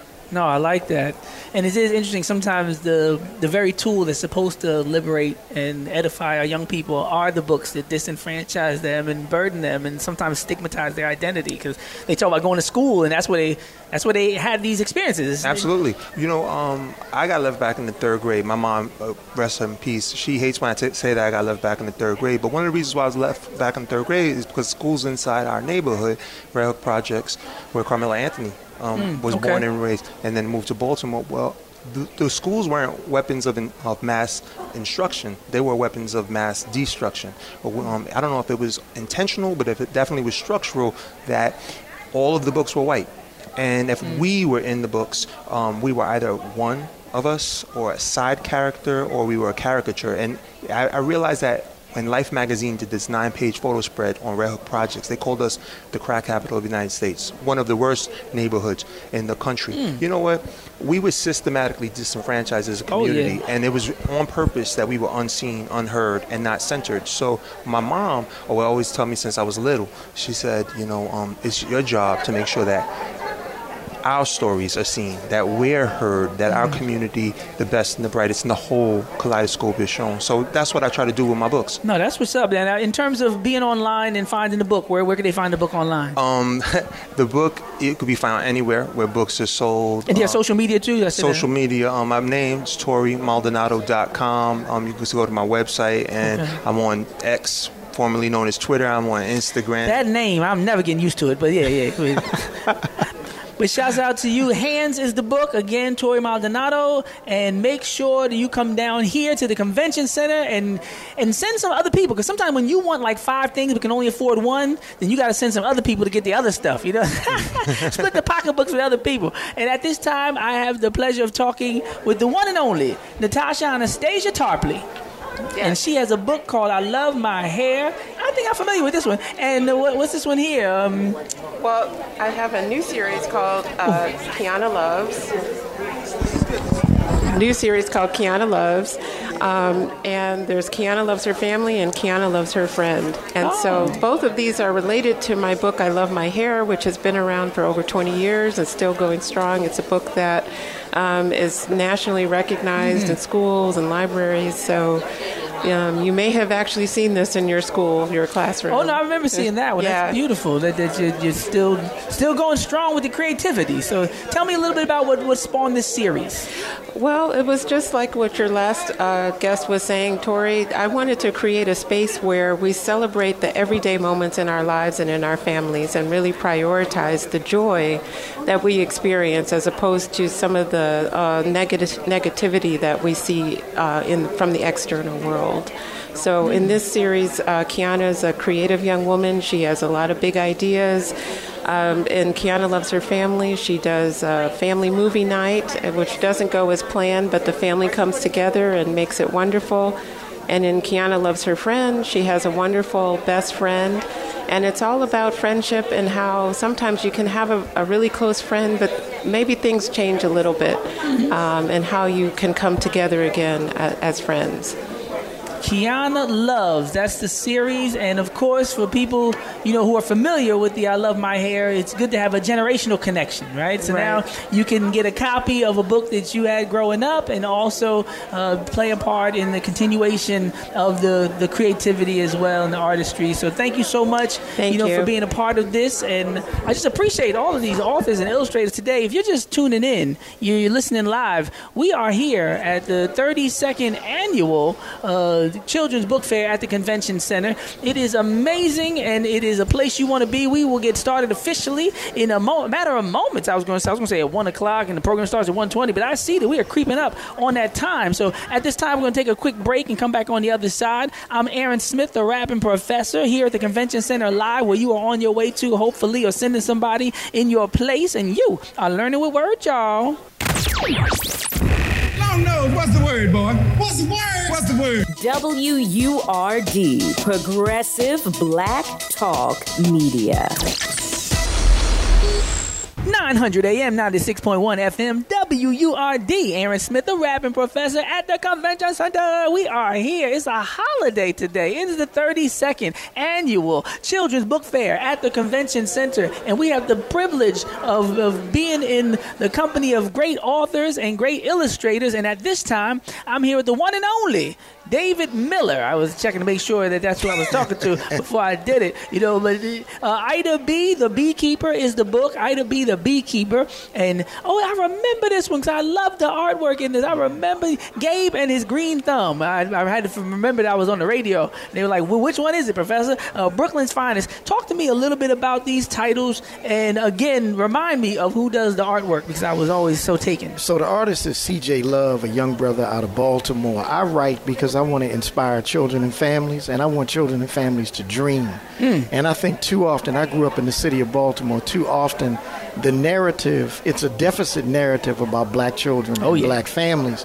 And so when you look ahead of us, you see black folk lined up to come into the Philadelphia Convention Center to buy books. And so I just think that we have to create a climate where we can where we can get these books to our children so they can continue to gre- to dream, grow, and thrive.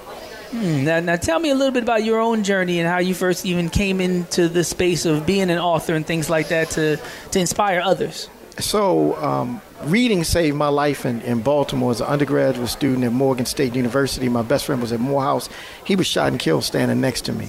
And so, books were the single greatest um, anchor in my life. And because my parents always surrounded me with books, even after the tragedy, it really saved my life. I mean, I, there was a time when I even would hook school and go to the library because Wow. I was so in love with books. And then I discovered, you know, um, the autobiography of Malcolm X. I discovered Frantz Fanon's work in the 12th grade. I discovered Marcus Garvey's work. And so I really believe that books can be a, a tremendous change agent in the lives of children and can shape their worldview. Now, for people that want to log on online and buy some of these books, where do they go? I am davidmiller.com. I am davidmiller.com. Thank you so much for joining me today here at the Convention Center. And shouts out to TD Bank, shouts out to PECO and all the great partners, AARP and everybody helping to make this possible with WURD. And at this time, Together We Swim, written by Valerie Bolling. Together We Swim. Tell me a little bit about, about this book. Yes, this book is about a young boy who learns to swim with the support and guidance of his mother. You can see on the cover the connection between the two. So not only is it about learning a an, a very important lifetime skill, but there's that emotional connection there as well. And also, what, what made you write about swimming when people always say that as a people, they say, you know, we don't swim. You know, they always try to put these false narratives and these, these deficit narratives. So, what made you go into this space particularly and write a book like this? Sure. Well, first of all, that is a false narrative.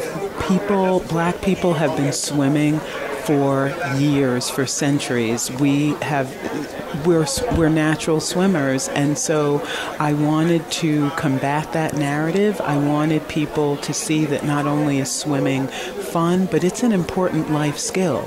According to the CDC, black children are seven times more likely to die from a, from drowning in a pool. Wow. Um, so it's very important that they know how to swim.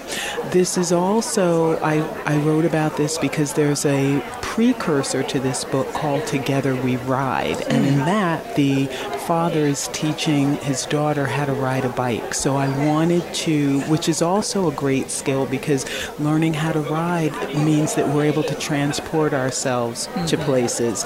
We don't need to know how to drive, but we can get around. It gives us access, and it's the same thing with swimming. When we swim, we have access to, you know, different activities. You and may you, go from you all have access to come down here today. Since we're running short on time, make sure the people get on their way and online. Where can they get a copy? They can get it wherever books are sold. I, sh- I need to be a button wherever books are sold. So Yes. Shouts out to you. Thank you so much. We also have uh, the good brother Clarence A. Haynes. Clarence A. Haynes. Um, oh yeah, I remember reading about this a little bit when they did a press release. Yes, yes. Omar Epps was doing some some some press runs. So talk to me about Nubia, uh, the Awakening, and Nubia, the Reckoning. So, uh, hey everyone, I'm Clarence A. Haynes. I'm the co author uh, with uh, actor producer Omar Epps of uh, the YA sci fi fantasy series Nubia the Awakening and Nubia the, Awa- uh, Nubia the Awakening and Nubia the Reckoning. It's set in a futuristic New York that's been greatly altered by climate change, and um, it focuses on a group of young people who are of African descent called Nubians who uh, come from a mysterious island and awaken to powers that they wouldn't know that they would have. It deals with real world social issues, dealing with everything from class division, as I said, climate change, and also um, uh, drugs being pumped into black communities. Um, so Oh we wanted gosh. to deal with real gritty stuff along Yeah, you're with keeping the- it real, real. we keep it real, real. Um, that's how Omar and I do, uh, along with um, uh, fantastic um, stuff that we hope will appeal to both young and adult readers. Now, has Hollywood been knocking? Um, I let Omar, Mr. Epps, handle that. Um, I, I, I consistently tell him I'm the book person. I, I do everything I can to help promote and spread the word about the series. But he's I'll, all I'll say for now is he's um, working on that. Um, so um, And, online, where could they get, get, get the copy? Everywhere books are sold, books are and sold. uh, I'm on Instagram, Clarence A. Haynes. I speak about this book all the time. Happy to engage. Shouts out to you. Thank you for your, your soundbite potential there and keeping it short and sweet and seeing that we're pressed for time like that. Nah, that- come on down. We're about to get started, y'all. We almost it's like when they go to um 106 and Park does the pre-show for the awards show. You know, they'd be like, you know, it's 10 minutes till the showtime. And they had the acts come on and everything like that. So uh, your voice, your vote uh, by Leah Henderson. Tell me a little bit about about this book. Okay, it's wonderful to be here. This is a picture book, and it is all about voting. And it's about a little girl and her grandmother and her mother who are headed to the polls for the day. And it's all the things that happen along the way, and it's all about why it is important to cast your vote and use your voice.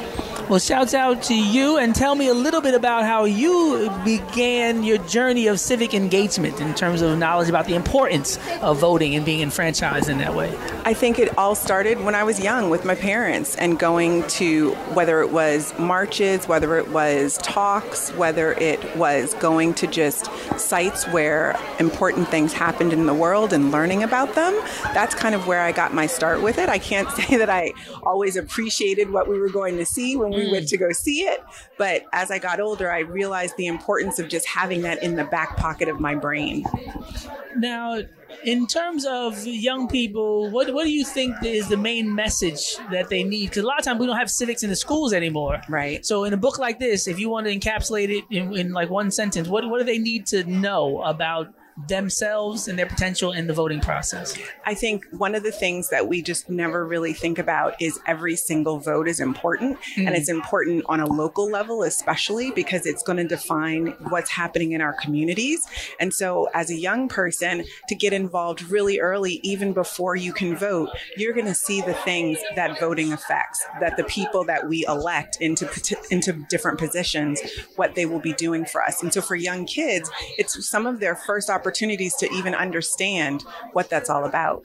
And, uh, and thank you so much for joining Leah Henderson in the book one more time. Your voice, your vote. Absolutely. And at this time, Jelani's Key. So there we go. Jelani's Key. D. Amari Jackson. Tell me a little bit about this book. Sure, and thank you for having me. Thank uh, you. Jelani's Key is a story of an 11 year old African American brother from the inner city, and uh, he is dealing with the loss of his grandfather.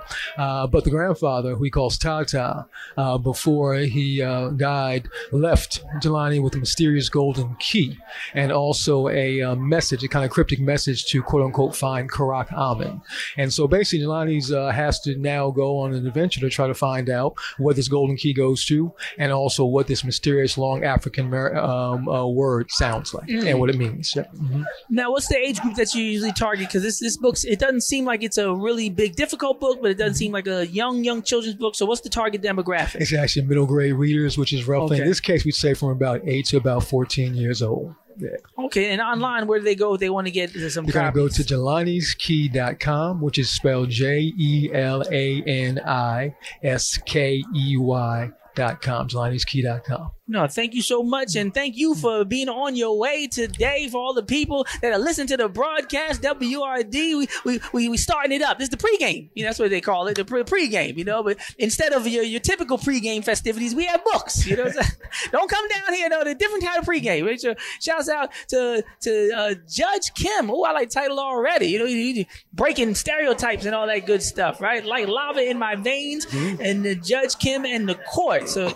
tell me a little bit about. Uh, all these great titles and, and your participation in the production Okay, of, of okay. this, this, this work. All right, well, that was a smooth segue. You just went right from it. So, okay, hey, well, I'm Shawn Martinbrough. I'm an author and an artist. This is my first time at the African American Children's Book Fest, and I'm fair, and I'm really excited to be here.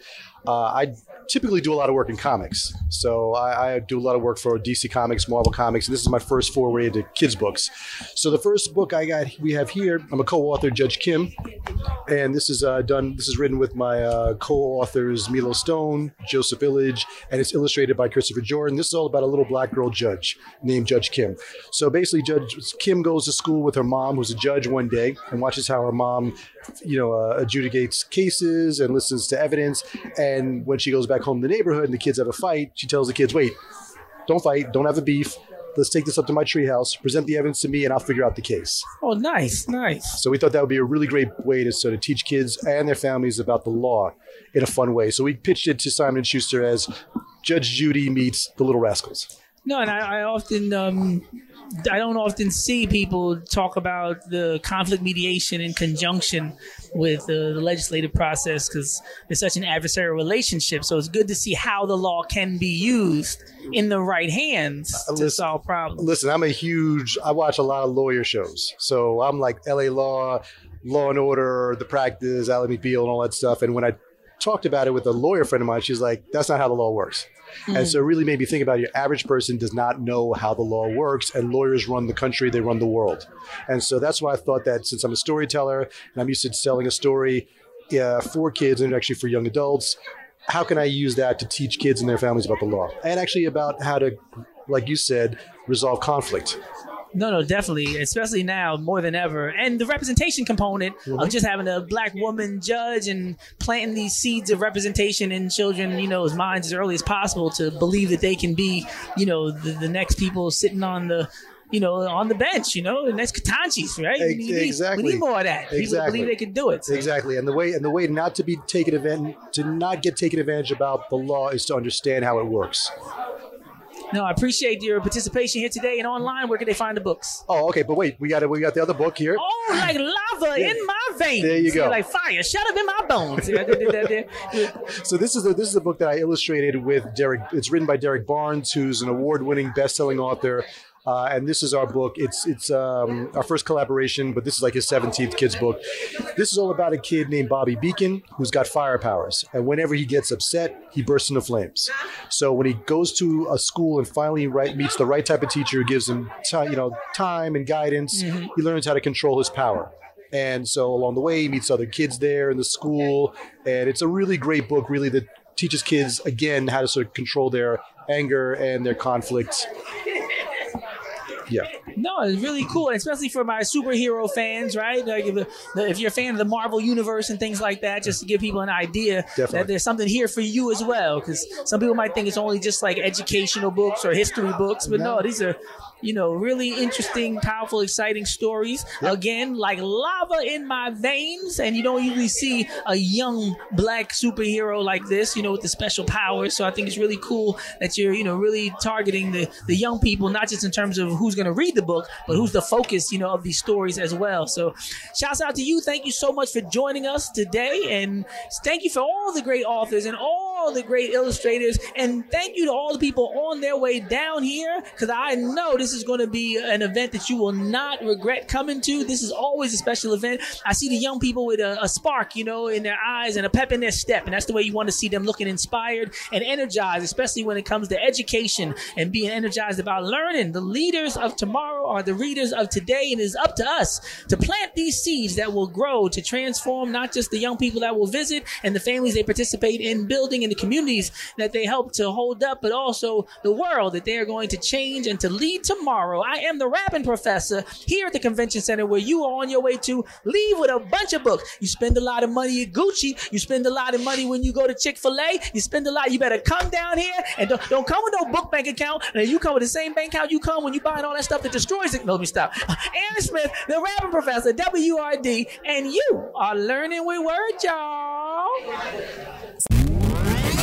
You've been listening to WURD Radio on Demand. Listen live at 96.1 FM, 900 AM, and online at wurdradio.com.